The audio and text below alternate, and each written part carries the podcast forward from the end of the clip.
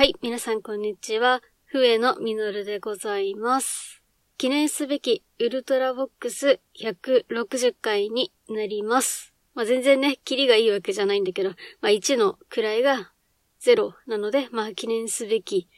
ということにしました。早速お便りを見ていきたいと思います。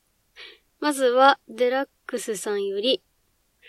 好きだよみのるハート、今月はコラボ収録参加してくれてありがとね。実はさ、収録中に反応が徐々に減ってきたから後半は不安だったんよ。隠してたつもりだったけど後半は普通に出ちゃってたね。わら。だけど収録の感想を収録であげてくれたのを聞いてなんだか安心したよ。また音楽の話でも何でもコラボできたら面白いね。寒くなってきたけど体調に気をつけて頑張ってね。これからもよろしくね。というお便りでございました。ありがとうございます。あのじゅうがつのサンクスギフトもありがとうございます。あのじゅうがつですね。収録で一緒にはいご一緒させていただいた時のお礼のお便りですね。はい、こちらこそありがとうございます。はい。えー、続いて、はるはる、今夜もモテナイトさんより、拝聴しました。のギフトいただきました。ありがとうございます。続いて、しらすさんより、じゅうがつのサンクスギフトと、最近全然聞けてないというお便りをいただきました。そうですね。で、その後、間もなくして、私の、あの、ライブ配信をちょっとお休みしちゃったっていうところで、なかなかタイミング合わずな感じがあるのですが、また、タイミングが良い時に、聞きに来ていただけると嬉しいです。続いて、ベボ太郎さんより、上野さんこんにちは。いつもラジオや弾き語りを拝見させていただいているものです。私もあるチャンネルでラジオトークを毎日更新しているのですが、なかなかトークをうまくできるようにはなりません。上野さんはとてもトークがお上手だと思ったので、トークをする上でのアドバイスをいくつかしていただければ嬉しいです。よろしくお願いします。というお便りいただきました。ありがとうございます。ベボ太郎さんってことはあれですかね。ベースボールベアが好きなのかなわかんないけど。はい。というわけで、どうアドバイスをすれば良いのだろうか。あのー、前回のひゃくごじゅうきゅうかいとか、ノープランで走ってるじゃないですか。全然話せてるつもりないんですよ。で、話せてるやつだって話すこと決めているので、まあそれ話せるよねっていうところはちょっとあるなと思ってて。で、どの回を指して話せてるとおっしゃってるのかがわからないからちょっとなんともなところもありつつ、でもちょっとそれぞれのパターンのそれぞれのやり方を軽く紹介します。まず、えっと、原稿を読んでいるパターンですね。こちらに関しては日常の中で思ったこととかをストックしておいて、で、その中からピックアップして原稿にしているんですね。一方でフリートークですね。フリートーク、あの、今回とか前回とかみたいに、もしくは、あの、ライブ配信とかの曲と曲の間に話してるパターンです。これらに関しては、とにかく場数です。特に私のような一人喋りっていうのはなんかね特有のコツがあるなと思っていて、まあ故に場数としかちょっと言いようがないところがあるんですよ。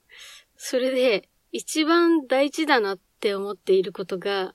あまり面白く話そうとしないということですね。すごい常々思っていることがあって目指そうとしているものほど遠ざかるってことあるじゃないですか。なんて言えばいいんですかね。結果とは目指すものではなく、伴うものなんじゃないかなっていうところがあって、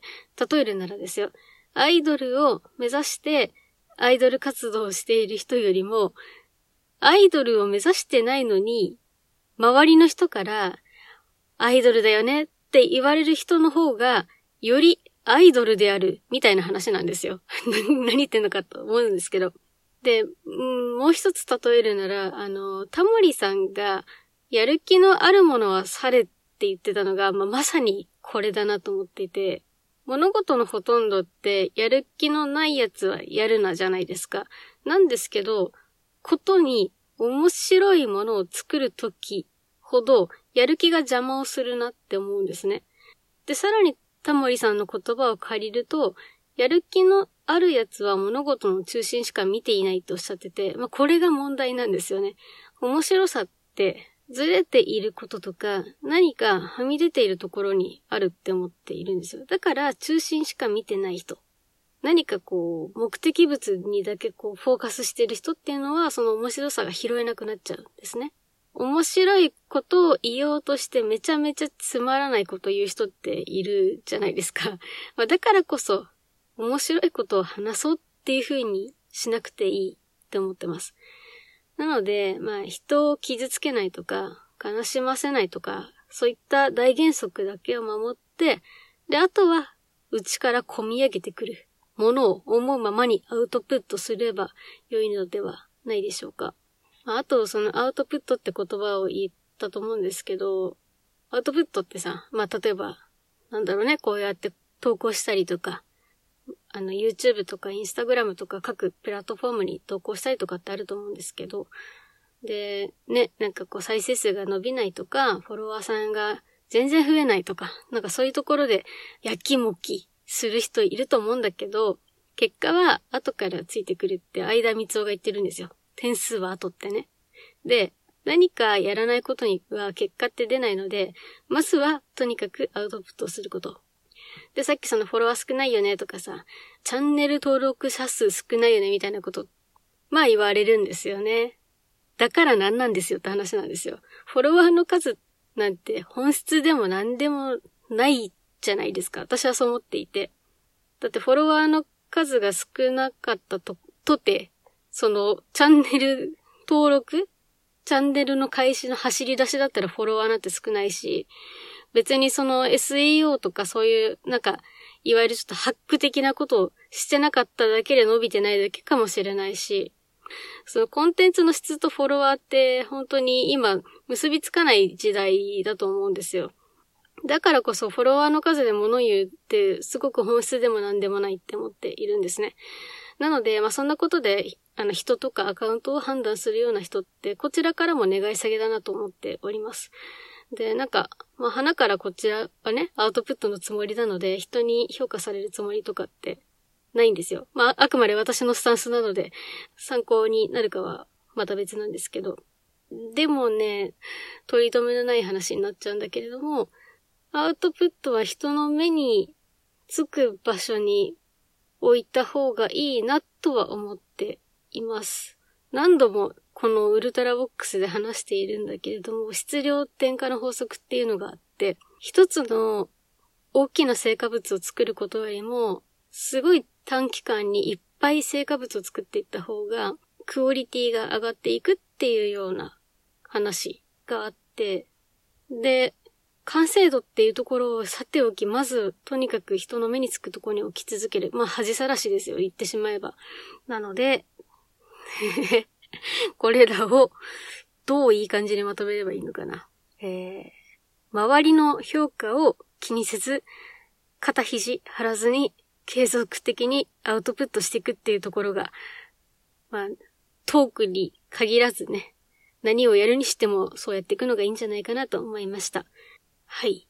参考になりましたでしょうか。えー、続いてのお便り、しらすさんよりじゅういちがつのサンクスギフトですね。お忙しい来年も、あ、間違えた。来月もよろしくお願いします。ペコというお便りをいただきました。ありがとうございます。来年も、なんか、今ね、あの、収録してるのがじゅうにがつというところも相まって、ちょ、ちょっと先走った読み間違いをしてしまった。